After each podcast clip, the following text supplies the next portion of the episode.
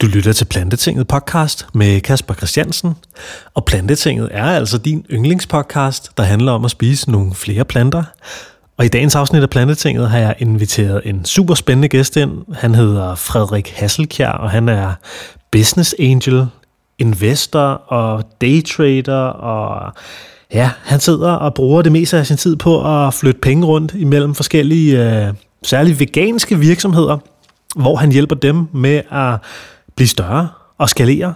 Og øh, det er sådan set det, vi skal snakke om i dag. Vi snakker om veganske investeringer, selvfølgelig både for, for erhverv, men selvfølgelig også for private. Og øh, det, som øh, vi satte Frederik i stævne for, det var også for at høre lidt om, hvad hans tanker om hele det veganske marked, hvordan det ser ud for veganske produkter og sådan noget. Det er noget, han virkelig har fingeren på pulsen med. Så super spændende podcast, vi er klar til dig i dag. Og derudover så skal jeg sige, at Plantetinget er en del af Dansk Vegetarisk Forening, som er Danmarks bedste og en af verdens ældste foreninger for vegetarisk levevis og for at skabe et grønnere Danmark. Og hvis ikke du allerede er medlem, så ser smut ind på vegetarisk.dk og bliv medlem, fordi det er nogle dejlige mennesker med en dejlig forening og en masse fede initiativer. Og øh, ja, jeg vil ikke fortælle mere om det, men jeg vil klippe over til den samtale, vi havde med den kære Frederik Hasselkjær. Ja, og så er vi i gang, og så står vi, øh, eller sidder, er der en gang her på øh, riverside.fm. Og jeg hedder Kasper Christiansen, og jeg har min øh, medvært med. Natasha Nimbo. Og Natasha, i dag, der skal vi snakke om spændende ting. Vi skal, øh, skal jo diskutere lidt om, øh, vi skal jo snakke om noget, som er ligesom i berøring med os alle sammen, altså penge. Penge, det er jo noget, vi alle sammen på en eller anden måde har, enten fysisk i hånden i vores punkt, eller så står de på en bankkonto et eller andet sted. Hvis vi ikke har dem, så vil vi gerne have dem. Det er jo det. Og, øh, og, og, og så, så tænkte vi bare, at det, altså jeg tænkte på, og jeg har længe tænkt på, at det kunne være fedt sådan at dykke ned i investeringer. Der er også nogle flere, der sådan har henvendt sig til mig og spurgt, Kasper, du skal lave en podcast, der handler om investeringer. Og så tænker jeg på, Natasha, har du nogen sådan erfaring med, med investeringer og sådan noget? Uh, ikke udover, at min far han i flere år har forsøgt at få mig til at begynde at smide lidt af min opsparing efter det. Men øh, jeg synes, det virker risikabelt, og det er, når man ikke har så mange penge, så er det også så er der et meget lille afkast af sådan 1000 kroner en sjældent gang imellem. Så ikke det store, men jeg glæder mig til at finde ud af mere om det i dag. Mm. Altså jeg har, jeg vil sige, jeg selv begyndte at investere for nogle år siden. Uh, jeg arvede nogle penge fra, da min far han døde. Mm. Og så sagde min onkel til mig, at jeg skulle investere nogle af dem. Og så, ja, så sad jeg lidt og, og sad lidt på hænderne og sådan noget. Men så endte jeg så med at investere i nogle forskellige uh, ja, børsnoterede selskaber, nogle aktier, som det jo hedder. Og så, øh, og så har jeg siddet og leget lidt rundt med det. Men det er ikke fordi, jeg føler, at jeg er sådan den helt store øh, super, øh, super aktionær, eller hvad man kalder det. Men jeg synes, det er meget øh, tilfredsstillende at, at sidde og lege lidt rundt med. Men vi skal jo blive meget klogere på det her, og særligt øh, den veganske eller plantebaserede del af det. Mm. Og til det så har vi jo inviteret, øh, jeg, vil, jeg vil sige, en ekspert ind. Frederik øh, Hasselkjær, velkommen i Plantetinget. Mange tak. Og øh, Frederik, vi har jo inviteret dig ind, fordi jeg, jeg kender dig jo igennem, øh, ja, jeg har arbejdet lidt for en virksomhed, der hedder Just Plans, det er der, hvor jeg også har mødt dig. Øh, og du, jeg ved, du laver sindssygt mange spændende ting, og har gang i en masse fede ting, og ja, øh, du lever et, øh, et mega fedt liv, i hvert fald sådan, som det ser ud på din Instagram. Så vil du ikke lige uh, fortælle mig og lytterne om, hvem, uh, hvem er du, og hvad laver du til hverdag, og sådan nogle ting der? Øh, jo, det kan jeg godt. Øhm, og selvfølgelig skal du også vide, at øh, Instagram ser altid federe ud end, øh, end virkeligheden. Øhm, der er selvfølgelig altid øh, nogle der ting, der sker bagved, hvad der sker på Instagram. Øhm, men jo, øh, altså øh, lad mig fortælle, hvor jeg lidt kommer fra. Øhm, I 2010, der flyttede jeg til Thailand og arbejdede for, øh, for min fars virksomhed derude i fem år. Eller fem år i Thailand. Øh, og øhm, øh, øh, jeg, jeg boede derude, og jeg lærte en masse. Og øh, så flyttede jeg til London, mens jeg stadigvæk arbejdede for, øh, for min fars virksomhed. Jeg var faktisk lige forbi Amsterdam et halvt år på vejen. Så halvt år i Amsterdam, så London. Og, øh, og så i 2018, da, øh, faktisk i 2016, der døde min far. Og, øh, og der overtog jeg så virksomheden. Og jeg drev den videre, mens jeg boede i London, så jeg fløj frem og tilbage fra London til Thailand en del øh, et par gange om måneden faktisk. Det var ret voldsomt. Og så i 2018 fik jeg solgt den virksomhed på vegne af min familie til en private equity fund. Øh, og så, ja, så hjalp jeg lidt mere i, i 2018 selskabet der, og så siden da har jeg faktisk ledet af at investere, og trade øh, mine, øh, mine egne aktiver, som jeg har så fået ud af det salg af, af den virksomhed. Øh, hmm. Og nu er jeg så, ja, jeg nåede lige en, en smut forbi Barcelona, øh, hvor vi også har en lejlighed, og så er jeg nu bosat i Danmark, øh, og det har været et år. Så, øh, så det er historien øh, kort fortalt, hvor jeg kommer fra.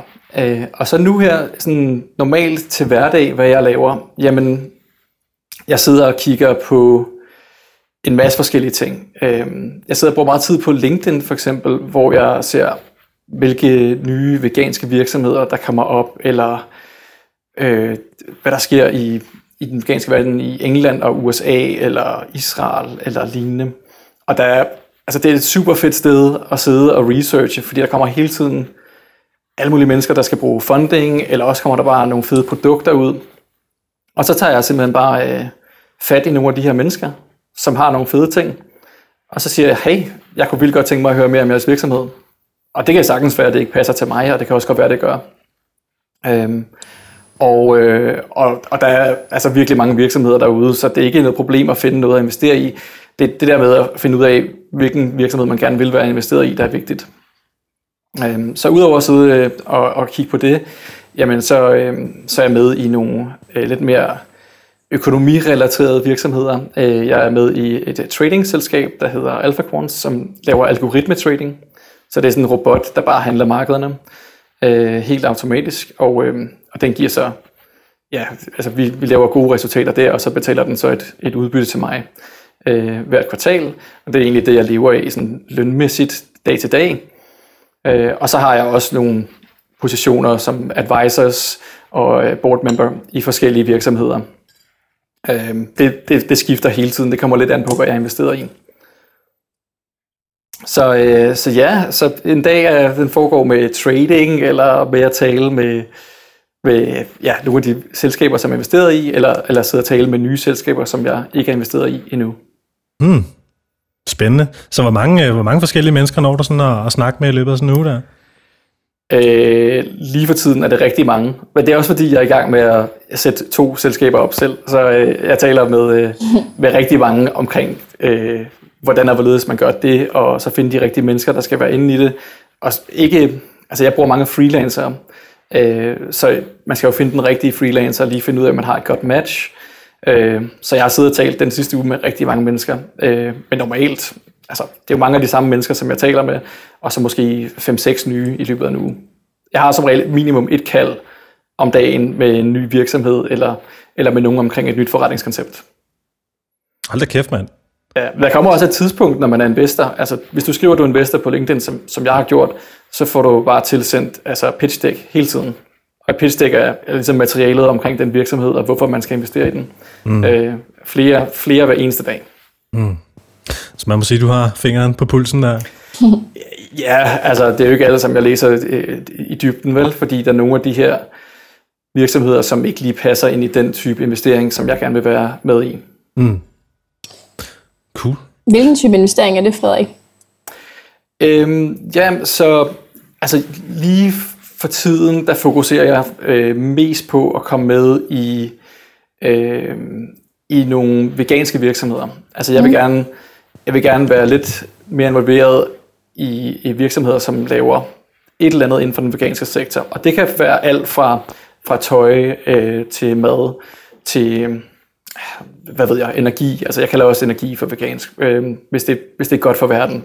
Altså mm. vedvarende energi? Ja, altså hvis der er nogen, der laver solceller for eksempel, det er jo egentlig ikke nødvendigvis vegansk, men, men hvis det er noget, som kan få os væk fra at, at udlede så meget CO2 og metan, jamen så er det absolut noget, som jeg gerne vil være med i, og, og hvis der er, selvfølgelig er en økonomi i det, så vil jeg gerne investere i det.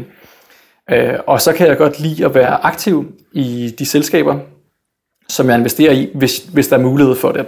Så for eksempel her i Danmark, øh, hvor vi mødte hinanden, Kasper, altså Just Plans, det var øh, en mulighed for at komme ind meget, meget tidligt i processen. Altså jeg kom ind på idéstadiet en måned efter, at selskabet var etableret, og jeg var med til at prøve at forme strategien, og, og brugte rigtig meget tid, og jeg var med ude at stå i køkkenet og, øh, og, og lave de første retter. Ik- ikke fordi jeg skal overhovedet, men det vil jeg gerne, fordi jeg vil gerne lære processen, jeg vil gerne lære, hvad der skal til. at, at lave de her ting, fordi så ved jeg det til fremtiden, hvis jeg skal investere i et nyt startup, som laver øh, veganske madprodukter, så ved jeg, hvad problemerne, hvordan gør man, hvad lavede jeg fejl dengang, som jeg kan lære af, og så videre. Så, øhm, og det synes jeg var rigtig spændende, og, og det gik ikke helt som forventet med det selskab, men jeg synes, jeg har lært meget, og, og selvom jeg har tabt nogle penge på det, så synes jeg, det, det har været gode lærepenge. Mm. Og, øh, og nu, har vi, nu er vi ligesom lidt inde i det, men, øh, men jeg kunne godt tænke mig, at vi lige zoomede lidt ud en gang for, for dem, der sidder derude og måske stadig er sådan lidt, okay, investeringer, aktier, obligationer og fonde og business angels og alt det der. Altså, der er jo ligesom en hel, øh, der er sådan en helt sprog omkring hele den her sektor, eller hele den her finansverden, om du vil. Uh, kan du ikke lige hjælpe os med sådan, sådan helt for dummies, som jeg også skrev til dig tidligere, altså sådan, hvordan, uh, hvad er sådan investeringer sådan helt lavpraktisk, og hvorfor er det, at, invester- at virksomheder egentlig har brug for det? Altså, kan de ikke bare bruge deres egen penge? Øh, jo, altså optimalt, så, altså, det ville jo være bedst, hvis en virksomhed kunne bruge sine egne penge til en vis grænse, fordi så kan du beholde alle deres aktier. Øhm, så det er jo det optimale, men, men det er jo de færreste mennesker, som har penge nok til at gå ud og, og lave en, en større markedsføringskampagne, eller, eller hvis de skal gå fra at være et dansk startup til et internationalt startup, så skal man nemlig bruge penge. Lad os sige, at du skal bruge en million dollar til det. Jamen, hvis du ikke har en million dollar, som det er jo de færreste, der lige har det på bankbogen, og det er også de færreste, som har en million dollar, som ønsker at risikere en million dollar på et projekt. For det er jo at lægge alt risiko på altså et nummer på rouletten. Ikke? Øh, så, så går man ud og henter funding i stedet for. Øh, så, øh, så der er mange startups, som, som går ud og sælger, lad os sige, 20% af deres virksomhed, for at rejse penge til ligesom at skalere op. Øh, og det, det, altså, hvis du starter et selskab, så er det ligesom første step, det er, at du går ud og rejser penge, som regel i skaleringsfasen.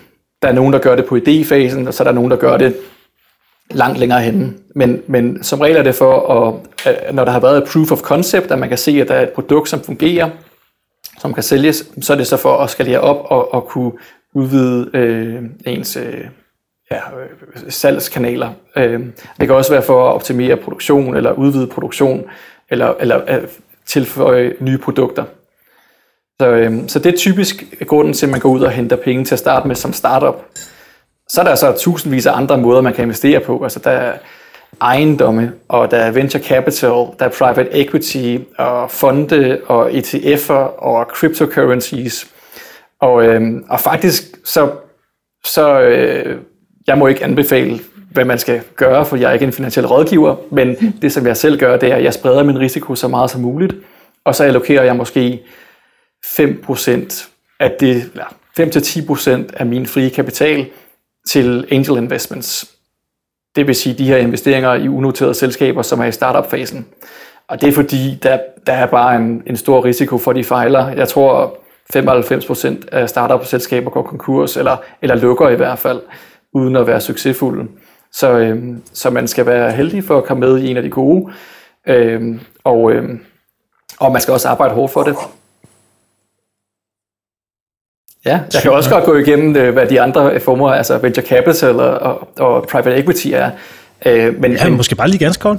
Ja, men, øh, men, men venture capital, det, det, de tager penge fra dig og mig, eller normale mennesker, og, og de har måske også nogle penge selv, men de går så ind og, og investerer i selskaber, ligesom jeg vil gøre selv. Men hvis, du, hvis jeg investerer ind i venture, en venture capital, som øh, for eksempel Nordic Eye, som ligger her i Danmark, øh, de venture capital, de investerede i, øh, jeg kan ikke huske hvor meget, lad os sige 10 eller 15 selskaber. Hvis jeg køber en position, eller en, jeg køber nogle andel i Nordic Eye, så får jeg en andel i 10-15 selskaber, hvor jeg måske kun selv med mine egne penge, altså 100.000 euro er det minimum, kun kunne få øh, adgang til et selskab. Så kan man ligesom komme med i en portefølje. Og så øh, er de her venture capital selskaber også som regel har de nogle øh, ret øh, gode mennesker, som sidder og arbejder der, som kan hjælpe virksomhederne frem. Så, øh, så ved at få en VC-fond ind, ja, så kan man så vækste sin virksomhed lidt bedre og lidt hurtigere. Hmm. Øh, private equity er nogenlunde det samme, men det som de gør, de går som regel ind og køber øh, en hel virksomhed, altså 100% af aktierne, så, øh, så omformer de den, eller optimerer de den, lad os sige det sådan. De går ind og optimerer, og måske køber de flere virksomheder og lægger dem sammen og får nogle synergier ud af det. Og så sælger de så selskabet igen inden for 8 år, så forhåbentlig til, altså de, de forsøger at lave minimum 20% profit om året øh, til deres investorer. Og så er der fonde. Fonde er, det er jo, det er jo bare, det er jo bare folk, der sidder og, og samler børsnoterede virksomheder og handler dem. Og en ETF er en, en gruppe af, af aktier. Altså en ETF kan være, C20-indekset kan være en ETF. Øhm, ja, og så er der jo selvfølgelig enkelte aktier, som er meget simpelt. Så kan du gå ind og købe en eller anden aktie som Beyond Meat, og så kan du tro på, at den går op, eller den går ned. Og så er der cryptocurrencies, altså bitcoin og hvad de ellers hedder, som, øh, som jeg også personligt synes, man skal være eksponeret til, i hvert fald en lille bitte smule, om det er 1 eller 2 procent af, en, af en samlet beholdning, så, øh, så skal man i hvert fald ikke afvise, at, øh, at der er en værdi i, i nogle af dem. Mm. Spændende. Så det var lige uh, hele gennemgangen der. Hvad, uh, men du sagde før, at du havde investeret i nogle forskellige uh, veganske tiltag, eller du kunne i hvert fald rigtig godt lide sådan nogle her. Vil du ikke fortælle os lidt om, hvad er det for nogle, uh, hvis du har lyst, hvad er det for nogle veganske sådan, virksomheder og, og tiltag, du sådan har, har kastet uh, lodsedler efter, hvad jeg vil sige? jo, øh, det kan jeg godt. Øh, den første, jeg investerede i, det var, øh, jeg tror det er to et halvt år siden nu.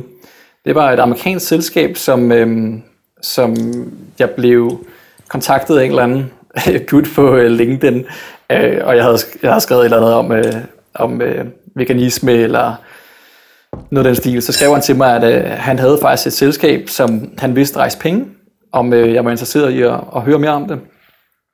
Og, øh, og det selskab, der hed Outstanding Foods. Og det er ikke rigtig noget, man kender så meget til i Danmark endnu. Øh, men deres produkter er faktisk lige kommet til øh, Greeners her i Danmark. Og det er mm. dem, der har lavet de her øh, pick-out chips, altså de her flæskesvær, øh, som er lavet på øh, planteproteiner. Um, og det, det er ret fedt. De laver så også i USA sådan nogle uh, meal in a bag, så du får et, et måltid i en pose. Altså, lad os kalde det et amerikansk måltid i en pose, men, øh, mm. men, men du får du ved, 20 gram protein eller et eller andet, og så får du en masse af de øh, vitaminer og mineraler, man skal have, og, øh, og så er det ikke så usundt, som en pose chips for eksempel er. Det er lavet på en sundere måde. Det hedder mm. Better for You Snacks, tror jeg, det kalder segmentet. Men, øh, men dem investerede jeg i for to og et halvt år siden, fordi øh, de mennesker, som var en del af det, det var øh, en gut, der hedder Bill Glazer, som øh, allerede har været succesfuld med nogle exits. Og den anden co-founder, han hedder Chef Dave, og det er ham, der har udviklet Beyond Meat Burgeren. Mm.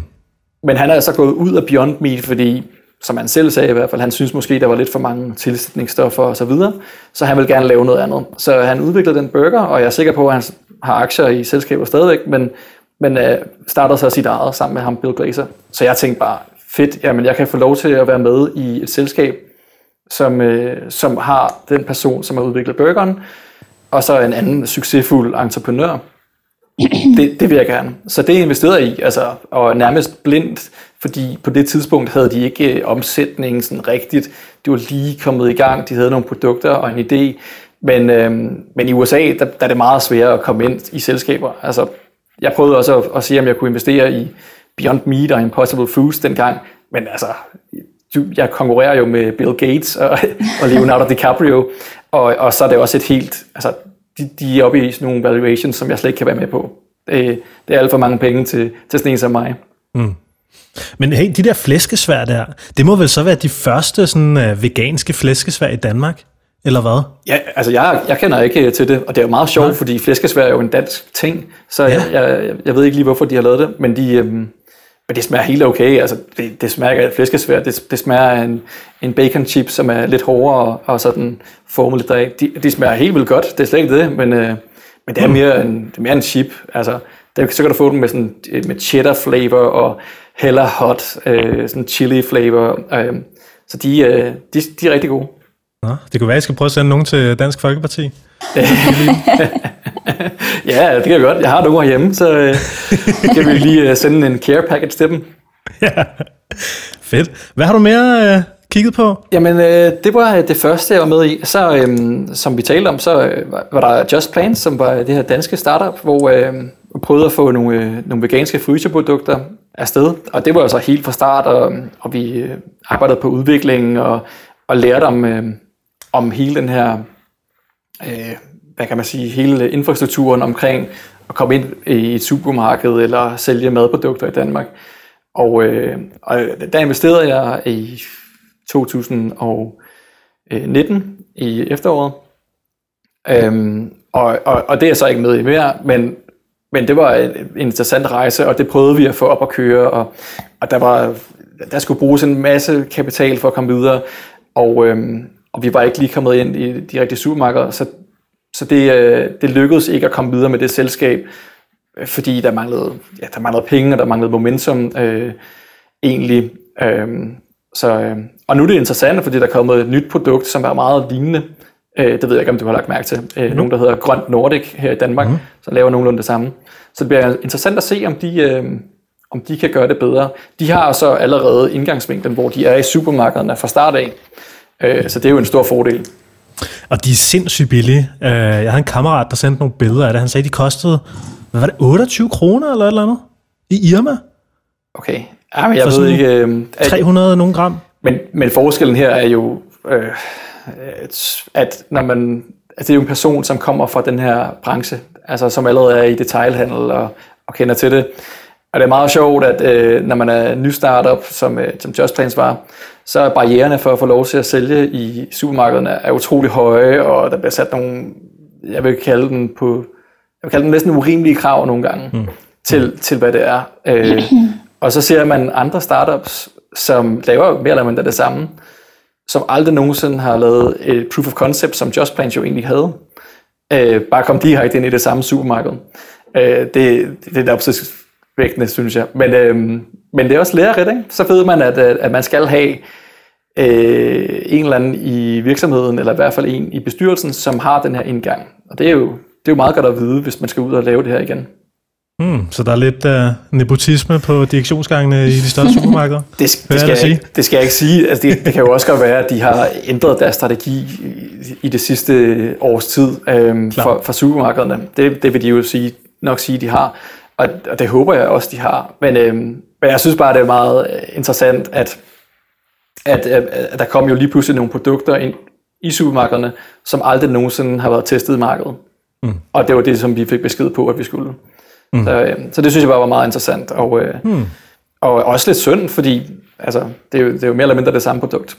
Men, øh, men det var Just Plans, og, øh, og jeg synes, at det var, det var rigtig spændende at være med der øh, i Dansk øh, Vegan Startup og arbejde med, øh, med de founders, som var der. Øh, Malte, som vi begge to kender, og så Katrine og Anders, som, øh, hvor vi alle sammen arbejdede på at, at, at prøve at få det til at være en succes. Fedt. Ja. Og hvad mere?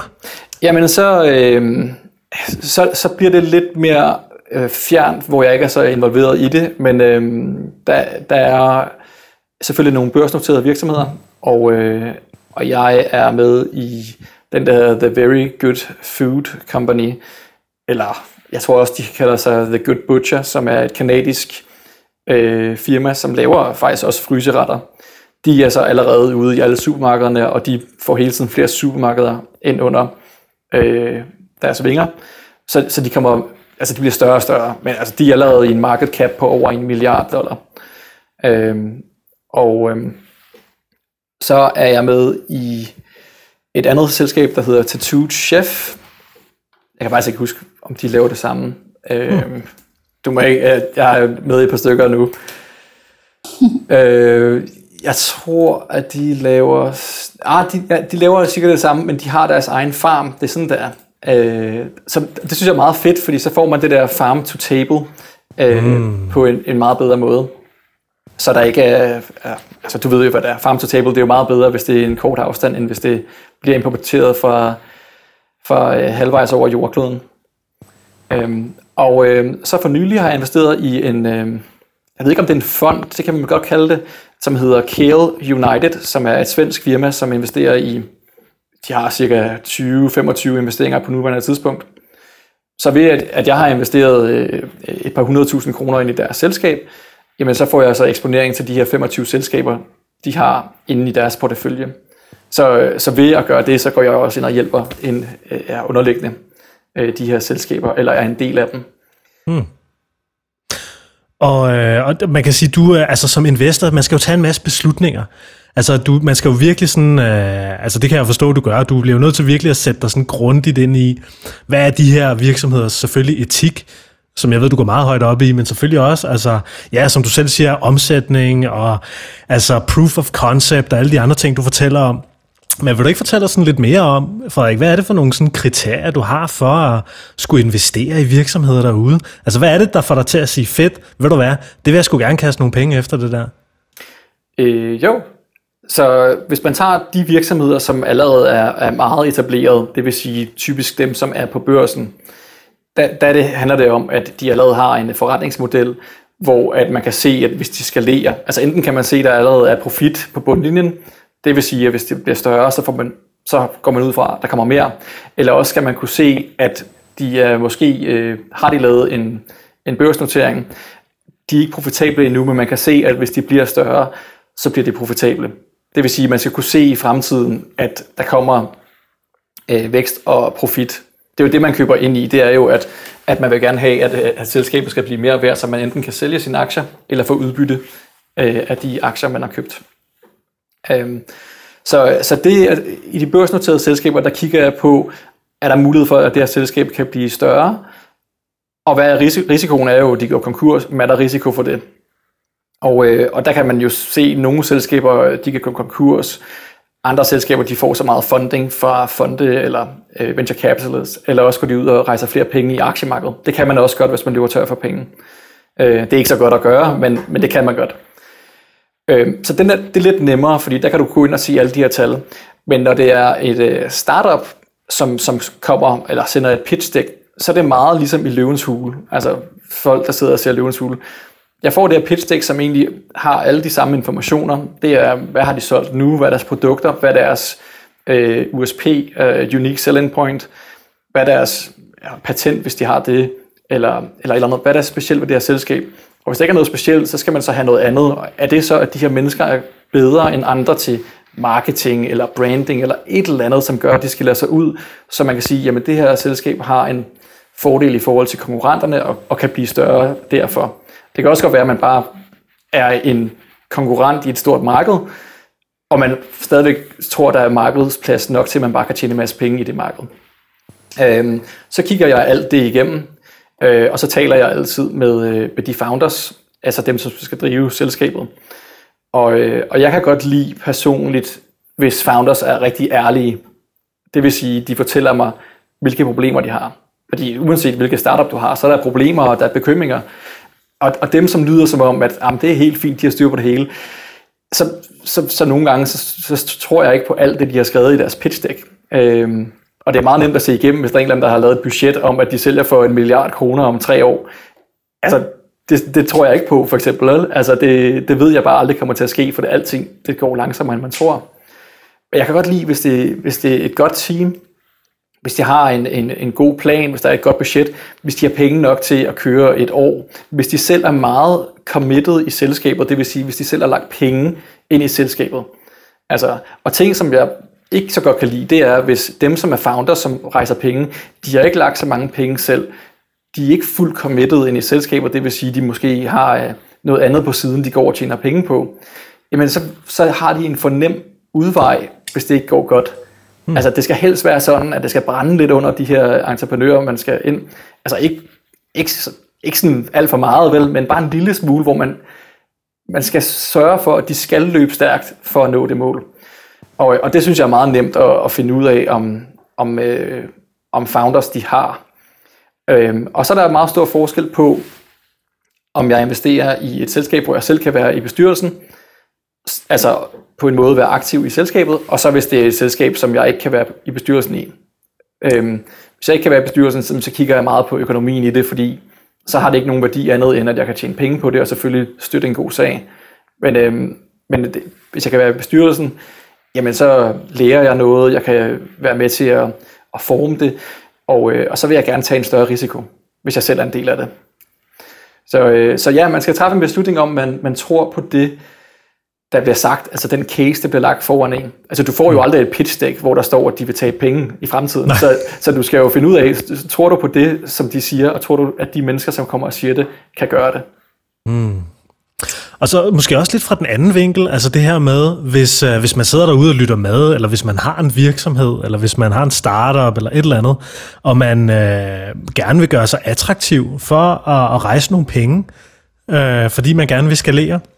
Hvad, hvad, hvad, hvad tænker du, at man burde gøre som virksomhed for ligesom at, ja, at blive attraktiv for en investor? Jeg, jeg, jeg tror helt sikkert, at man skal være altså, virkelig ærlig omkring, hvor man er. Der er ikke, altså, de her mennesker, som, som kommer og siger, at de ved allerede alt, og er sådan lidt for hurtige i replikken, de får meget, meget sjældent øh, kapital. Altså medmindre de er virkelig gode, ikke? Men det er typisk, de virkelig gode, det er typisk dem, som allerede har lavet øh, startups før, som har været succesfulde. Øh, og de, de vælger som regel deres investor, hvor at hvis man er førstegangs øh, startup, eller førstegangs iværksætter, så skal man som regel ud og, og finde en investor, og så skal man sælge sig selv. Så, øh, så jeg synes, man skal være utrolig ærlig omkring, øh, hvad man kan, og hvor man er, og hvad man har behov for. Fordi investoren er der jo for at løse nogle problemer. Altså det kan være, det, øh, og man skal hyre en CFO, eller man skal hyre en sælger, eller en produktudvikler, eller man skal have øh, 100.000 kroner til at lave et marketingbudget for at komme ud, eller man skal bruge en halv million kroner til at lancere i England. Altså det kan være hvad som helst, ikke? Men, men, men man fortæller, hvad ens problemer er, og hvordan det skal løses, og hvordan pengene bliver brugt, og så skal man være ærlig, og så skal der bare helst ligge altså proof of concept, der skal ligge en, en forretning, som allerede eksisterer, hvor man kan sige, det eneste, eller det der skal til for, at vi bliver profitable, det er det her. Og så skal man kunne bevise det på en realistisk måde. Uanset hvad produktet er. Så det er det, jeg kigger efter i hvert fald. Og de her tech-startups, hvor man kører med underskud de næste 10 år, jeg er ikke klog nok til at, at kunne se, om det bliver en succes eller ikke en succes. Altså det må jeg indrømme. Det synes jeg er meget svært. Øh, og det kommer også meget an på, hvilken fond man får med. For tech-startups, altså de skal jo have de her øh, venture capitalist fonde eller hedge fonde indover, som kan hjælpe dem med at skalere op. Og så kan, altså, det er jo også nogle helt andre tal, vi taler om. Så bliver det professionelle investorer, hvor man taler øh, altså 100 millioner kroner i investeringer. Men det, det er noget helt andet, det er tech, ikke? Altså, nu taler vi små virksomheder, som prøver at, at, at vækste og, og gro, lad os sige, i mm. Danmark, mm. ikke? Så. Mm, mm. Og, øh, og, og, og hvad sådan, altså, Hvordan tænker du, det der landskab er med sådan de danske små fødevare-startups? Altså, altså hvad, hvad, hvordan synes du, det ser ud, sådan hele det landskab der? Fordi, altså, som jeg selv ser det, øh, og også personligt selv har, har kastet mig ud i sådan noget, øh, ja, sådan noget fødevare-iværksætteri og vegansk iværksætteri. Altså, hvordan ser det ud derude? Jeg synes overhovedet ikke, at der er nok i Danmark. Altså, det, øh, det synes jeg overhovedet ikke. Jeg synes sagtens, der kunne være flere. Øh, jeg ved ikke, om det er fordi, der ikke er nok risikovillig kapital til at støtte de her iværksættere, eller om der ikke er nok øh, støtte fra regeringen. Altså det er jo ikke det, er ikke det nemmeste land i verden at, øh, at være iværksætter, men det er absolut heller ikke det sværeste. Altså der, der er virkelig mange øh, lån og grants, altså der er InnoBooster og Vækstfonden og alle mulige andre ting. Så det, det kan i hvert fald godt lade sig gøre at gå ud og få kapital. Og øh, men, jeg, men jeg synes, der er meget få. Altså, jeg kan, tror, jeg kan tælle på en hånd, de danske veganske startups. Altså, og det er jo helt vildt, når, når jeg kigger til England, hvor øh, jeg, jeg boede der øh, i nogle år, mens det var der, jeg blev vegansk, da jeg boede der, og jeg så bare dengang, og det er jo tre år siden nu, der var bare det ene veganske startup efter det andet, og nu der er der endnu flere. Øh, og hvis jeg kigger på Barcelona, hvor, øh, hvor jeg øh, har en lejlighed og, og, og har boet, jamen, der er også bare det ene startup efter det andet og de laver de fedeste ting. Altså, øh, i, her på tirsdag skal jeg tale med et selskab, der hedder Nova Meat, som laver øh, plantebaserede steaks, som er 3D-printet. Så de er de første, som laver ligesom sådan en, øh, en, en, en steak, men som er plantebaseret. Øh, de, jeg, de laver så også noget med celler, men, øh, men, men det var ikke det, de lavede til at starte med. Så hmm. det, det er ikke sikkert, at jeg investerer i det, fordi jeg vil helst ikke være involveret i det med celler, tror jeg. Jeg har ikke besluttet noget. Men, øh, men, men det er bare vildt at se, at det laver de sådan nogle steder. Og, og det er jo ikke fordi, de har noget i Barcelona, som man ikke har i Danmark. Altså, hvorfor laver vi ikke sådan nogle fede ting i Danmark? Øh, så jeg synes, der er så meget plads til nogle, øh, nogle flere selskaber i Danmark, og det er også derfor, jeg selv er i gang med at, at starte et, øh, eller lad os se, om det bliver til noget, men jeg, jeg prøver at starte et lille, et lille startup selv, som, øh, som kan lave nogle af de produkter, som jeg synes mangler her i Danmark. Øh, og så forhåbentlig bliver det til noget. Fedt. Det er ja. sgu da fedt, Frederik. Ja, men altså, hvis der ikke er nogen, der gør det, så må man gøre det selv. ja, men det, den, den tanke har jeg også siddet med, med, med de gange, jeg har ja, lavet mine ting i hvert fald. Så, øh, så, og det er også en opsang til dem, der måske sidder og lytter med derude, hvis du sidder og er frustreret over, at der mangler et produkt, eller der er et eller andet, du ikke kan få, eller et eller andet. Start en virksomhed. Lav noget selv, mand. Ja, og der er jo masser, altså de her selskaber, øh, altså Kiel United, og jeg tror, der er en, der hedder Veg Fund. Altså hvis man bruger en team på Google, og så finder de her øh, fonde, som investerer i plantebaserede startups, så tror jeg, du kan finde 3, 4, 5. Og så hvis du går ind og finder ud af, hvem der egentlig investerer i de her plantebaserede startups inden for, altså inden for øh, den danske investorbranche bare, der er jo en del, der gør det. Altså der, der er stadig folk her i Danmark, inklusive mig selv, som gerne vil støtte veganske startups her i Danmark.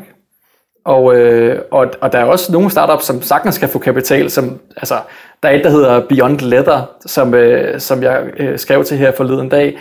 Det synes jeg er vildt fedt, og jeg skrev, at jeg vil gerne være med i deres næste funding-runde, eller i hvert fald gerne høre mere om deres projekt næste gang de funder. Men det er først om et år, men jeg går ud fra, at det er fordi, de allerede har rejst penge, fordi at de har ligesom løst det her. Ikke? Mm. Øh, de har fundet deres investor øh, indtil videre. Der er jo en fordel i først at rejse, når de har øh, har vist noget mere business potentiale, så kan man rejse til flere penge. Og hvad er det ved det der æbleleder der, ikke? Ja, ja, præcis. Jeg synes, det, mm. jeg synes, det er så fedt, fordi det er sådan noget, som, som vi skal lave i Danmark, som man kan sælge til resten af verden. Altså det er jo et skaleringsselskab, øh, det her, hvor at det er fuldstændig ligegyldigt, om du producerer eller udvikler den her teknologi her i Danmark, så kan du bare copy-paste til andre steder i verden, eller også kan du bare eksportere fra Danmark. Øh, jeg ved ikke lige helt, hvordan deres setup er, men, men det er bare ret skalerbart, det som de laver. Men det kræver også, at man skal komme i gang med det nu, så man ikke lige pludselig kæmper mod nogle andre producenter, som bare går ind og... Altså, hvis du, hvis du lige pludselig kæmper mod... Jeg kender ikke nogen store inden for stof, men altså, lad os sige, en, en kæmpe som Bilka beslutter sig for at sælge det, ikke? så har du jo ikke nogen chance, fordi de har jo milliarder i ryggen. Ja, ja, eller bestseller, eller Zara, eller hvad Præcis, det, nogle af dem der, ikke? hvis de går i gang ja. med at producere. Men det, som man skal gøre, altså som Beyond uh, Leather her, som jeg tænker i hvert fald, uden at kende deres forretningsplan i dybden, det er jo, at de kan sælge til sådan nogen som Sara. De kan sælge til, til, øh, de kan sælge til IKEA. Så kan IKEA gå i gang med at lave plantebaseret læder. Og IKEA er jo en ret sustainable forretning, ikke? og de, de øh, investerer allerede i sådan nogle her former for selskaber. Så der er der totalt fedt potentiale i, at øh, IKEA laver en range, der hedder, at de laver plantebaseret læder til deres møbler. Altså det der er et godt potentiale. Hmm. Ja, det er sådan nogle ting, som jeg tænker, der er mulighed der, ikke? så vil jeg gerne investere i, i sådan noget som Beyond Leather. Men ja, ja, ja. flere af sådan nogle virksomheder, øh, flere øh, madvirksomheder. Ikke? Altså det, som jeg synes, der mangler, som jeg selv vil lave, øh, det er sådan en deli. Altså jeg synes, der mangler mm. nogle pålæg. Der er nogen, der mangler at lave den der veganske røde laks, som man kan købe den i butikken. Der er nogen, der mangler at lave en vegansk brie og en camembert det er relativt nemt at lave, men det tager bare lang tid. Altså, mm. Og der er ikke nogen, der sidder, gider at sidde derhjemme og bruge 30 dage på at lave en brie, vel? Altså, øh, men Nej, det kan man... Jeg, jeg tror, et af problemerne er jo også, at det skal enten være cashew-baseret eller mandelbaseret, ikke? Og man kan sige, at cashew, både cashew og mandel har nogle sådan lidt altså bæredygtighedsmæssige udfordringer, ikke? I forhold til både vandforbrug og ja, spild og sådan men, noget. Men, men sammenligningen er jo øh, mælkeprodukterne, ikke? Så du, jo, jo. du forbedrer det jo langt. Altså, jeg har det sådan lidt, at, at at hvis man bare gør det bedre, end hvad mælkeprodukterne er, og nu har jeg ikke lige lavet øh, regnestykket på, hvor meget bedre om det er. Lad os sige, at du sparer halvdelen af vandforbrug og CO2 eller, eller så videre. Så er det da federe, at man har en vegansk brie på cashew, eller, eller en, en camembert på cashew, end man har en, en, ja, en komælksbaseret brie eller camembert. Så længe smagen er det, og, og så videre er det samme. Ikke? Og, jo, der er også, og der er helt sikkert også sundhedsmæssige effekter, ikke? Jo, og, og, og det er jo step one, og så, jo, så, det, så kan man sige, at det er stadig dårligt, men altså, du kan næsten ikke gøre noget nu til dag, som ikke har en effekt på miljøet. Altså, det kan du virkelig ikke. Det er i hvert fald svært, ja. Der er i hvert fald, uh, ja, nu, øh, nu havde jeg så selv undervisning i går, Uh, vi snakkede også om det i sidste afsnit af podcasten i den her, der er sådan en bog, der hedder Den bæredygtige stat, skrevet af to sociologer, og de snakker om, at vi ligesom bliver nødt til sådan at, at kunne optage mere CO2, end vi udleder i al vores produktion og aktivitet og alle de her samfundsinfrastrukturer og hvad der ellers er. Uh, at vi ligesom bliver nødt til at have et fokus på at skulle optage mere end at udlede, ikke? Og det bliver bare, uh, kæft, det bliver svært, mand. Nå, men det var, det var en helt anden ting, det var lidt et sidespor. Mm. Jeg kunne ja, godt tænke mig at høre dig om, Frederik, uh, fordi at øh, nu har der været en masse polemik, jeg tror, øh, det, det må være en to-tre uger siden eller et eller andet, omkring hele den her øh, GameStop-aktie. Ikke? Og for dem, der ikke kender hele den misære, jamen, så er det fordi, at øh, der har været en anden gruppe på den der online forum, der hedder Reddit, som hedder Wall Street Bets, hvor at folk simpelthen er gået ind og bare begyndt at købe hardcore op i, øh, i den her GameStop-aktie, som der var en masse store, øh, hvad kalder man det, fonde, som havde, ligesom de havde shortet den, det man kalder det, ikke? Altså shortsellede den her aktie her, og ligesom bettet imod, at den vil falde. Er det, der på, den vil falde? Ja, lige præcis, lige præcis. og, øh, ja, og, og, og du ved, og, og det her med, at man ligesom øh, som internetaktivist kan gå ind og destabilisere et finansielt marked, ikke? Som, som på en eller anden måde burde agere nogenlunde rationelt, eller det ved jeg så ikke, om det gør. Men, men, men hvad tænker du om hele den bevægelse, Frederik? Altså, at vi begynder at se nogle aktiemarkeder, der bliver mere og mere sådan flygtige, fordi at der, der sidder nogle gutter på internettet og troller lidt? Altså, det eneste, jeg kan sige, det er, at jeg holder mig helt vildt langt fra alt det der øh, sådan noget hype-aktier. Det rører jeg slet ikke ved selv. Og jeg kan, jeg må ikke give finansielle øh, rådgivning, men altså langt de største, største del af de mennesker, som rører ved det her, de kommer til at tage penge på det. Hvis du ser på, hvem der tjener på det her, så er det stadig hedgefondene. Det kan godt være, at der er en hedgefond her, øh, eller to hedgefonde, som tabte nogle penge på det. Du ved jo ikke engang, om de har tabt endnu, fordi du, ja, det, jeg har ikke lige fulgt med, men det tror jeg ikke, at du ved endnu. Men altså, prisen er jo helt tilbage. Hvis de ikke har solgt deres position, så er de jo ikke rigtig tabt så mange penge. Men samtidig så er der bare så mange andre hedgefonde, der bare har siddet og tjent kassen på det her. Der var en hedgefond, der havde tjent 20 milliarder dollar på det. Altså, det er ikke herre for Danmark og os i Wall Street Bet, som sidder og tjener penge på det her. Hvis du sidder og ser på dem, der virkelig tjener på det, så er det de andre hedgefonde. Så det er stadig bankerne, der, der vinder på det her.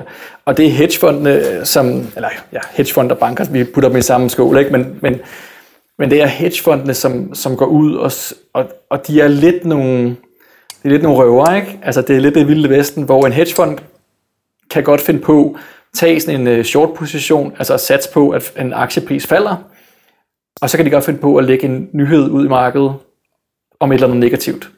Mm. Det kan være et eller andet med, at og, øh, øh, ja, det, det kan være alt muligt. Nu, jeg kan ikke lige komme med et eksempel, men negative ting om CEO'en eller om virksomhedsresultater, selvom du jo ikke reelt, reelt set ved dem, før de kommer med resultaterne, så, så ligger det nogle gange de her falske nyheder.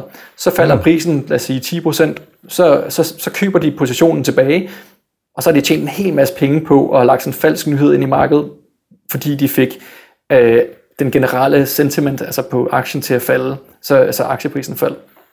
Og det er derfor folk, altså det er derfor alle de her mennesker bare hader hedgefonde. Det er fordi, de bruger de her forfærdelige øh, måder at handle på.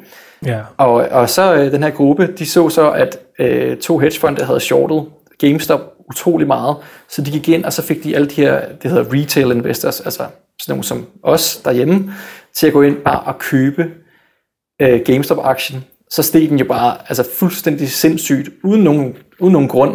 Der er ikke belæg for, at den skulle stige så meget. Selve den underliggende forretning i GameStop er dårlig. Altså, ikke dårlig, men den er overhovedet ikke særlig god. Øh, så, så, og, og jeg ved ikke, om folk havde regnet med, at prisen kunne blive deroppe eller eller andet, men der, der er jo nogen, som tjente en hel masse. Dem, som var med i starten, de har måske tjent et par tusind procent på deres investering. Men, øh, men alle dem, som købte for sent, de har jo bare set deres profit forsvinde. Mm. Øh, og og jeg, har, jeg kender ingen, der har været inde og investere. Jeg har læst en masse historier om folk, som investerede en masse penge. Øh, og der var også en, der var en, en stakkels øh, mand over i USA, som begik selvmord, øh, fordi han havde tabt alle sine penge. Ikke? Okay, wow. På, på det her. Øh, så så altså det, det har desværre nogle, øh, øh, nogle effekter øh, på, på mennesker, hvad der sker, når man, øh, når man har de her vilde hypes. Og det er jo, Shit, og det er jo når, altså folk har jo siddet hjemme og, og hvad, har, hvad laver folk, når de sidder hjemme? De sidder og tænker, hvad kan jeg gøre for at tjene nogle penge? Så har Ja, de ja. hørt om Robinhood trading-appen, og, og Robinhood er jo, altså, det er helt vildt historien. Altså Robinhood er jo ejet til dels af en af de hedgefonde, som shortede GameStop. Så gik de ind, altså Robinhood trading-appen, og gjorde, så man ikke kunne købe flere GameStop, man kunne kun sælge aktierne. Det, altså, det er jo markedmanipulation. Og jeg ved ikke, om de amerikanske myndigheder går ind og ser på det, men det burde de i hvert fald. Mm. Så, øh, så hele den her historie, den er meget spændende, øh, men når man hører om sådan nogle der ting, så vil jeg bare anbefale, at man holder sig væk. Ja, men jeg tænker også, øh, jeg tror også bare, der, så læser folk de der artikler der, ikke? så sidder de her fra FOMO, ikke? og så tænker de, shit mand, jeg misser out nu. Og man kan også sige det omvendte, det sker jo også for eksempel med ham, øh, Elon Musk der, ikke?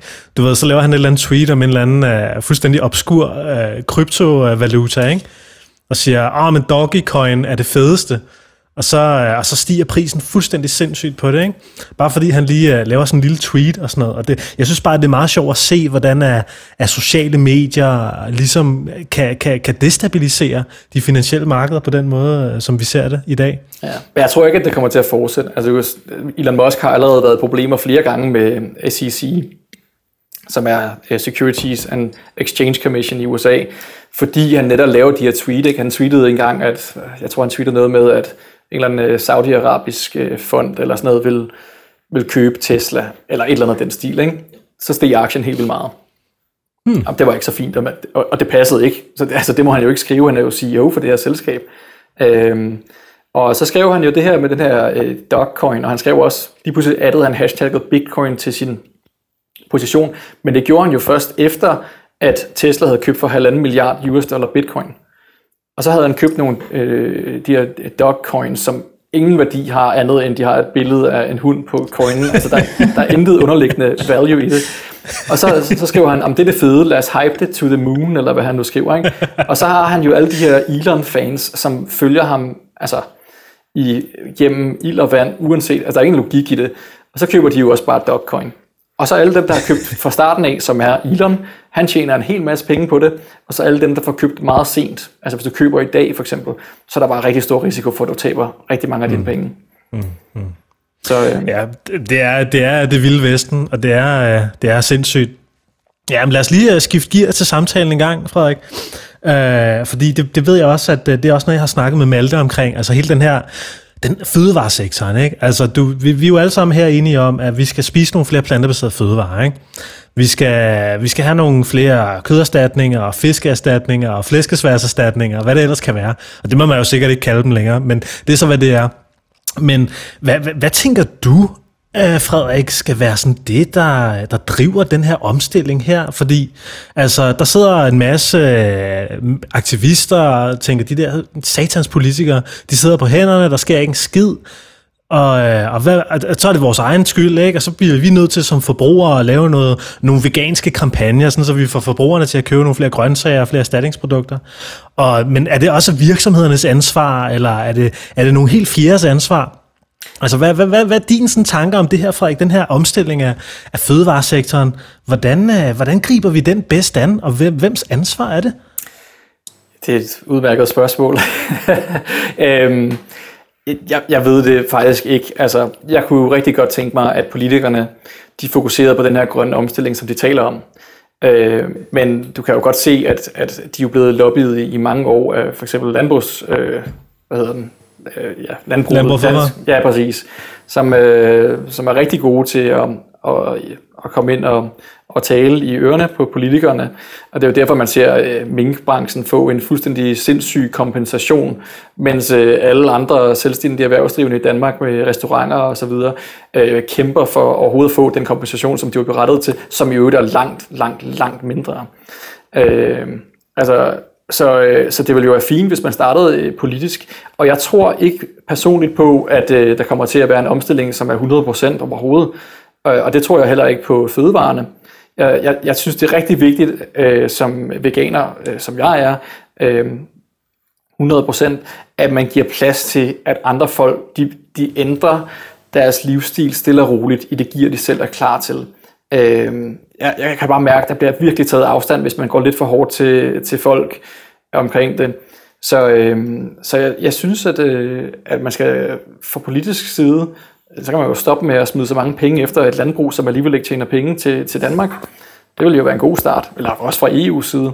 Så kan man stoppe med alle de her åndssvage øh, regler, man prøver at indføre omkring, at man ikke må putte øh, vegansk mælk i en karton, eller hvad det nu er, de prøver at få ind til læse om i dag. altså, alle de der ting, de bliver, de bliver, det, bliver, det skal de bare stoppe med. Øhm, og så synes jeg, at, at, øh, at man skal kigge på momsen på sunde fødevarer. Og der tænker jeg altså ikke kun på veganske fødevarer, men, men bare, altså, hvis du går ned og køber en pose frugt, jamen så gør det billigere, end hvis du køber et eller andet usundt. Både slik, og, og, men også kød. Øh, og der, der tænker jeg, det er, en, det er en god vej at starte der. Jeg kan se især i USA, der taler mange om, at det er dyrt at være veganer. Altså det er det jo ikke, det ved vi godt, hvis man bare køber øh, kikærter og sådan noget, men, men det kan det godt være, hvis man går ind og køber plantebaserede produkter eller, eller frisk frugt. Det kan godt være lidt dyrt. Ja, hvis eller man nu, Beyond Meat, man er jo sindssyg. Ja, det, det er virkelig dyrt, men øh, jeg kender ikke lige deres øh, kostberegning, men, øh, men altså, nu vi, du har været veganer nogle år, ikke? Og, og det har jeg også. Hvor tit spiser du Beyond Meat? Altså, det er jo næsten aldrig. Det er netop et, et øh, produkt, som, som man, man spiser en gang imellem, eller som henvender sig til folk, som stadig ikke savner den der kødsmag. Mm. Altså, jeg tror, det er et år... Nej, det passer ikke, men det er nok et halvt år siden, jeg har spist en Beyond Meat hamburger. Så, øh, så det, det er ikke så tit, jeg får den, fordi man ender jo bare med ikke at spise de der køderstatninger. Så, øh, men øh, men jeg, jeg synes godt, man kunne fjerne moms, eller reducere momsen, eller, eller gøre det mere attraktivt at spise sundt. Også bare, altså, hvis folkesundheden i Danmark bliver bedre, så kommer hele staten jo også til bare at spare penge.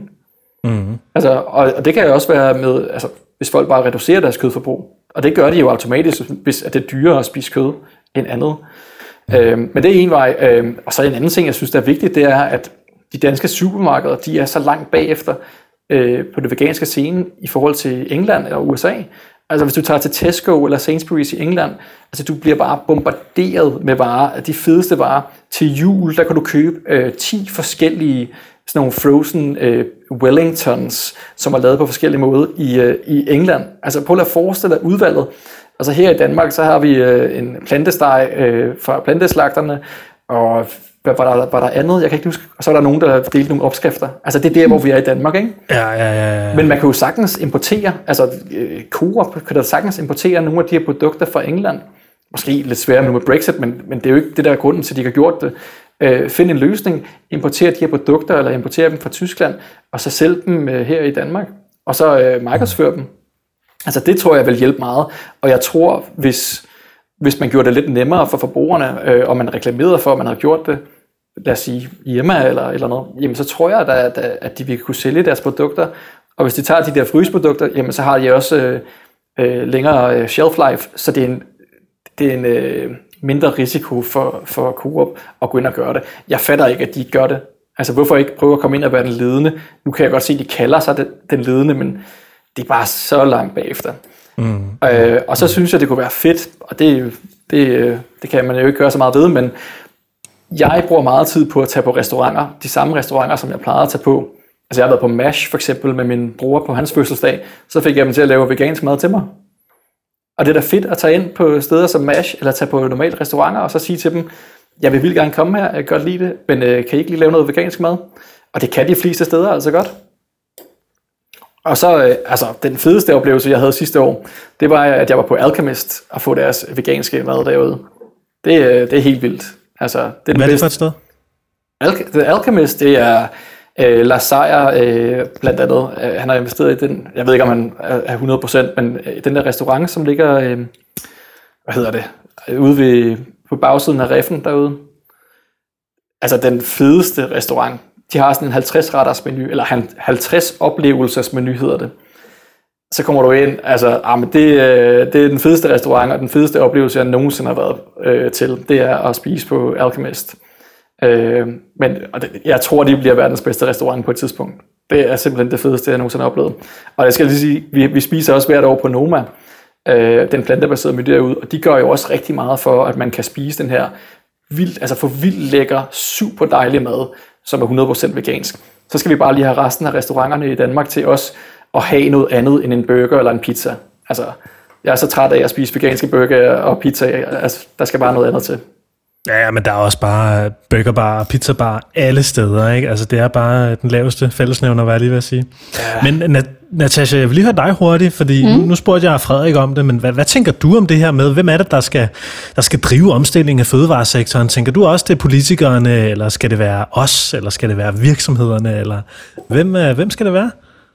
Altså, jeg tænker lidt, at det kommer til at blive en mix af dem alle sammen. Jeg tror, at vi skal have øh, nogle initiativer fra politikerne, som kommer til at at blive drevet af, øh, af en efterspørgsel fra forbrugerne. Øhm, men jeg tror først, at den helt store omstilling kommer til at ske, når vi begynder at få en eller anden form for afgifter, eller at øh, nogle større krav til virksomheder, nogle større krav til, til forbrugerne. Mm. Hvad kunne det være for nogle krav? Jamen altså, som vi også har snakket om i tidligere afsnit, det her med CO2-afgifter, det tror jeg virkelig kunne batte. Øhm, jeg tror, man skal holde sig fra kødafgifter øh, i sig selv, fordi det vil bare skabe en masse fred øhm, og bare kigge på de enkelte produkter og de aftryk, de har. God pointe. Ja, i hvert fald noget, noget CO2-mærkning som, som minimum, ikke? og så måske mm. en, en afgift også. Ikke? Altså, jeg ved jo, der, der sidder i hvert fald en del virksomheder derude nu, som arbejder på at kunne lave CO2-mærkninger på, på produkterne. Ikke? Jo. Så øh, ja, Good point. Men, øh, jeg håber, der sidder nogle øh, beslutningstager derude og lytter med til de her guldkorn her. Jeg synes virkelig, der bliver øst ud i dag. Men øh, Frederik, fortæl mig lige om, øh, om sådan, du ved, altså nu, nu, nu, nu kan jeg godt forstå og, og høre på dig, at, at, at vi er måske lidt bagud her i Danmark, ikke? Men altså, hvad er det for nogle ting, der ligesom rykker på det danske marked, som du ser det lige nu? Altså, nu, nu, nu kommer der snart nogle flæskesvær ind, eller hvad kan jeg forstå? Altså, ja, ja men det, det er jo fordi, der er virksomheder, jeg ved ikke lige om det er Greener selv, der importerer dem, men, øh, men der er jo nogle virksomheder, som faktisk prøver at importere de her varer fra udlandet. Øh, og hvis du går på Greeners, som jeg ikke har noget med at gøre, men de har nogle af dem, hvor du kan købe nogle af de her varer, som, som du også kan få i England. Øh, men det er stadig sådan meget begrænset, synes jeg, øh, i forhold til, hvad der egentlig er til rådighed. Øh, det, som jeg synes er fedt i Danmark, som vi godt kan være lidt stolte af, det er Henrik Lund og Naturlig, og det team, som laver det. Jeg ved godt, at, at Naturlig er ejet af Orkla, sådan en kæmpe norsk øh, konglomerat, men øh, i hvert fald til dels. Men, men jeg synes godt, at, øh, at man kan sige, at Naturlig øh, gør det rigtig, rigtig flot og kommer med nogle gode produkter. Øh, nogle af dem bedre end andre. Ikke? Altså det er ikke, jeg siger ikke, at jeg synes, at alle sammen smager lige godt, men jeg synes, det er fedt, at de kommer med så mange produkter hele tiden, og kommer med nye ting. Altså de er kommet med øh, en smør. Hvorfor skulle man nogensinde købe altså, en animal smør, når du kan købe en naturlig smør, for eksempel? Altså, så synes jeg, at Hanegal, som jo ikke er nødvendigvis er et vegansk brand, de har lavet den der plante på steg, den smager jo, altså, den smager ligesom en levsteg. Ja, den, har jeg, den køber jeg som regel til mine øh, gudforældre, når jeg skal derop og have en øh, robotsmad.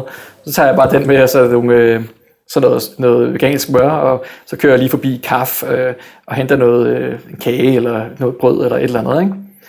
Så, øh, så der er nogle fede steder her, øh, og der er nogle, der er nogle mennesker, som, som tager de her øh, chancer øh, for at blive til noget... Øh, Øh, blandt andet Flavor Bastards. Altså, det er jo totalt fedt, at de bare går ud, og så prøver de at lave det her, og de laver sindssygt lækker mad. Altså, shout out til deres veganske røde laks, hvis du ikke har prøvet den derinde. Det smager altså godt. Mm. Det, øh, det kan jeg godt anbefale. Øh, de, de laver en af de bedste, som jeg har smagt. Jeg har siddet prøvet at lave nogle herhjemme, men øh, med, det, det er gået godt og dårligt. Øh, mm. men, det, men det er sådan noget gulerodsnød, ikke?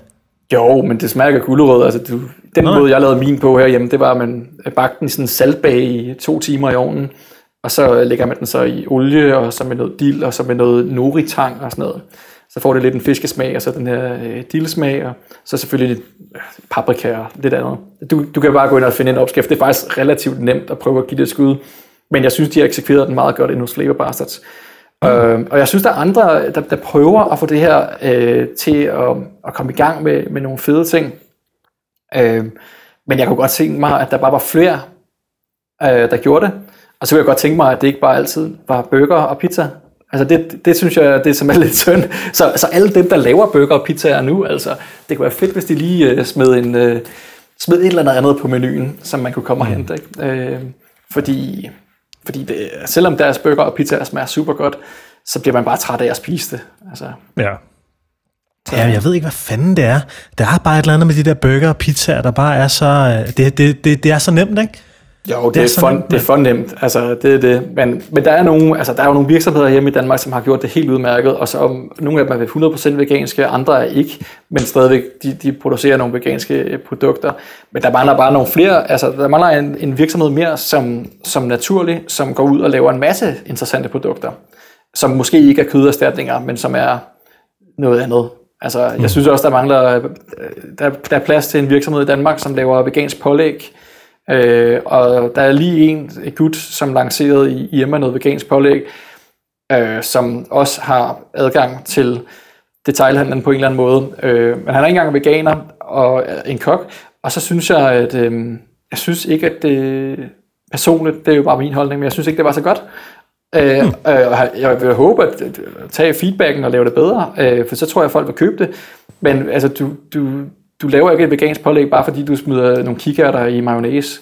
Altså, det, det, det, det der, hvor ja, den har jeg godt prøvet, den der. Den er sgu også kedelig. Ja. Jeg tror også, der er spars i den, er der ikke? Jo, men der, der, han har vist lavet fire forskellige. Øh, jeg synes, ideen var så fed, og jeg, og jeg kan huske, at det, der var sjovt, det var, der var sindssygt meget hype omkring det på, i Facebook-grupperne, da, da det kom ud.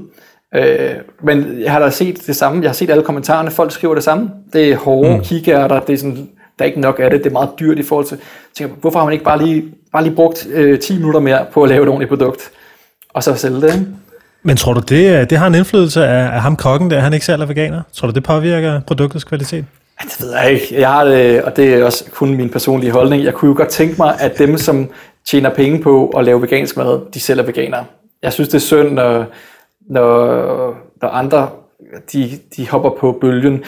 Det sagt, så vil jeg jo hellere have, at der er nogen, der gør det, om det er veganer eller ej, end, end folk, der ikke gør det. Så jeg synes mm. stadigvæk, det er mm. godt, at, at der er nogen som, som ham, som, som prøver at løse problemet ved at lave de her øh, pålæg. Men, øh, men jeg så gerne, at der var nogle andre, altså, så lad os sige nogle flere muligheder. Altså, jeg synes, ja, ja.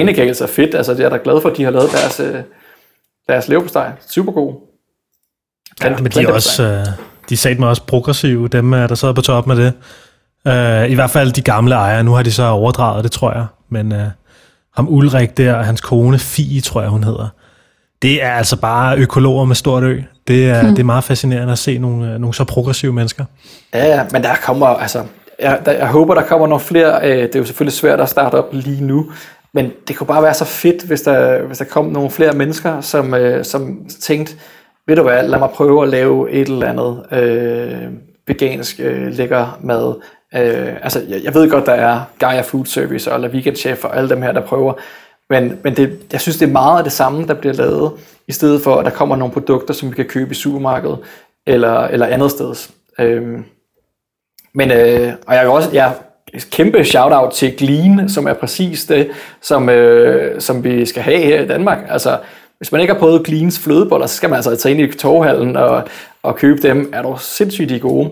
Og de der little fudge cakes, øh, det, det er sådan en rigtig, rigtig fed forretning. Og det er jo, det er jo præcis sådan et der, sådan en type forretning, som jeg synes er super cool, at der er kommet i Danmark. Mm. Ja, Ja, det, det er shout-out til hende, mand. Anja der, hun er sat med sej. Det er med med nogle seje produkter, hun laver. Innovativt. Der, der taler man om innovation. Det er jeg fuldstændig enig med dig i, Frederik. Ja, og det er et produkt, det løser et problem, ikke? Fordi du kan ikke lave, altså det kan du godt, men det er svært at lave en flødebold derhjemme. Så det løser ja. et problem ved, at man bare kan gå ned og købe den. Klart. Men øh, venner, nu er vi også snart ved at have rundet øh, den gyldne time her. Men, øh, men Natasha, hvad, hvad, hvad sidder du og tænker? Er der noget, du sådan sidder og tænker, du mangler at vide om investeringer, eller fonde, eller... Ja. Jamen, jeg kunne godt tænke mig at vide, nu snakkede du lidt om, Frederik, at øh, du, du synes, at veganske opstartsvirksomheder helst skal være, komme fra veganere. Og jeg tænker bare på, hvad der fik dig til at gå ind i det her første omgang for et par år siden, da du begyndte at investere. Altså, hvorfor er det den her bæredygtigheds- og veganisme-vej, du, du hårdnakket går ind på? Øhm, det, er jo, det er bare, altså da jeg selv blev veganer, øh, så er det, altså, at de årsager, der gjorde, at jeg er veganer, altså miljø og helbred og, og, og dyrenes øh, velfærd, men det det er jo grunden til, at jeg blev veganer, så nu vil jeg altså prøve at gøre så meget, jeg kan, øh, med måde selvfølgelig, for at, at hjælpe virksomheder, som vil, vil hjælpe mig med at, altså den veganske livsstil. Så jeg vil jo hellere støtte en, en fremtid i verden, hvor, hvor at, øh, dyrene har det bedre, og hvor vi skærer ned på CO2 og metangas, og, øh, og, og, og skære ned på øh, landbrug, øh, eller hvad, det dårlige landbrug, eller hvad du vil kalde det, ikke? ødelæggende mm. landbrug. Så, øh, så jeg besluttede mig for, at langt de største, største delen af de investeringer, jeg laver øh, som angel investor, dem vil jeg prøve at lægge i en sustainable eller vegan øh, investeringsportefølje. Øh, jeg har altså stadigvæk mange andre investeringer, som ikke har noget med veganisme at gøre. Det, som jeg så mm. prøver der, det er, jeg prøver at lægge mig øh, væk fra altså dårlige virksomheder. Olie, våben, øh, tobacco og sådan noget. Ikke? Det prøver jeg at holde mig væk fra. Øh, så man investerer i selskaber, som man synes gør verden bedre. Så, øh, mm. Og det synes jeg altid gør. Ja, altså, du kan købe ind, der, og det, det, er ikke fordi, du får nødvendigvis en masse veganske virksomheder, men der findes nogle, nogle fonde, der hedder øh, ah, bæredygtige aktier. Jeg ved, at Nykredit har en, den har jeg selv i min portefølje. Den, inde i den, der ligger altså en masse virksomheder som Amazon og Apple og sådan noget, fordi de har nogle bæredygtige tiltag, så rører de også ind under den portefølje. Men den kan man så investere i, for der sidder så nogen og vælger nogle aktier, som laver noget for bæredygtighed. Det er ikke sikkert, at du er enig i dem alle sammen, men, men i det mindste så har du, du har truffet en beslutning om at skille olie og alle de dårlige virksomheder fra. Øh, og de, de performer selvfølgelig ret godt, fordi tech-selskaberne er med. Så, øh, mm. så hvis man skal ud og købe, så kan man jo kigge øh, på sådan nogle der fonde, som investerer i clean energy eller bæredygtighed. Cool. Frederik øh, Hasselkær, vi er snart ved at nå til vejs ende af dagens podcast, men, øh, men jeg tænkte på, inden vi sådan helt lukker ned for dagens program, har du noget, du sidder og, og brænder inde med, eller som du tænker, du gerne vil lige dele med lytterne, eller et eller andet? øhm, jeg vil sige, hvis, øh, hvis man har lidt øh, penge på bogen, og det behøver ikke at være, at være mange, så kan man jo... Øh, så kan man jo prøve at, at finde nogle af de her veganske virksomheder inde på LinkedIn eller Facebook-grupper eller et eller andet, og så kan man jo prøve at støtte dem. Det behøver jo ikke at være, at man, man køber 10%, eller, men man kan gå ind som passiv øh, investor i nogle af de her virksomheder. Øh, og det kan betyde meget, fordi hvis du har 50.000 kroner, men det der er også øh, fem andre, der har, jamen så kan man måske hjælpe en vegansk virksomhed i gang. Og, øh, og det synes jeg, at man skal gøre, hvis man, hvis man har lyst til det. Og så skal man også, altså hvis man gerne vil, så kan man kigge på de her øh, fonde, hvor det er nemmere at købe ind øh, Kiel United, hvor man ikke behøver at købe for 100.000 euro. Der kan man købe for meget mindre. Jeg ved ikke lige, hvad minimum er, men øh, jeg tror under 50.000 kroner. Øh, så kan man også støtte veganske virksomheder den vej igennem, altså startups, som virkelig har brug for kapitalen. Når først en, en aktie er på børsen, så har de ikke brug for kapital længere, altså, fordi det er ikke dem, der, der, der får pengene mere. Så, øh, så det, øh, det synes jeg, at man skal gøre, hvis man, hvis man har overskud til det. Hmm. Og hvis man øh, sidder derude og har en virksomhed, eller måske gerne vil i kontakt med dig, hvordan kommer man så det? Øh, man finder mig på LinkedIn, altså Frederik Hasselkjær med QJER til sidst, og så skriver man bare til mig. Jeg svarer alle tilbage. Øh, og øh, ja, jeg kan ikke garantere, at jeg investerer i ens virksomhed, men, øh, men jeg vil i hvert fald rigtig gerne kigge på det. Og så, øh, så giver jeg også meget gerne gratis råd, og jeg tager også gerne en, en aktiv position i et board eller som advisor øh, hvis der er behov for det på et eller andet tidspunkt. Så, øh, så jeg, jeg, jeg gør rigtig meget for at hjælpe, øh, og jeg gør det også på en utrolig fair måde, hvor det ikke nødvendigvis koster noget for de startups, jeg arbejder med. Fedt. Skide godt. Men i hvert fald, øh, tak til dig, Frederik Hasselkjær, for at du vil deltage i Plantetinget podcast. Og du lyttede altså til din yndlingspodcast, der handler om at spise nogle flere planter. Jeg håber, du synes, det er spændende. Jeg håber, du synes, det er givende og berigende.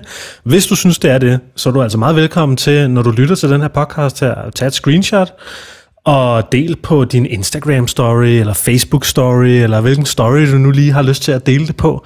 Du kan også fortælle dine venner om det og sige, hey, hvis du kender nogen, der har en vegansk virksomhed, der mangler at tilføre kapital, eller hvis du måske har nogle venner, der selv går over og overvejer at investere de penge, de har liggende på deres bankbog, så send dem den her podcast her, og sig, hey, jeg lyttede lige til det her med Frederik Hasselkjær. Han har nogle gode betragtninger omkring det.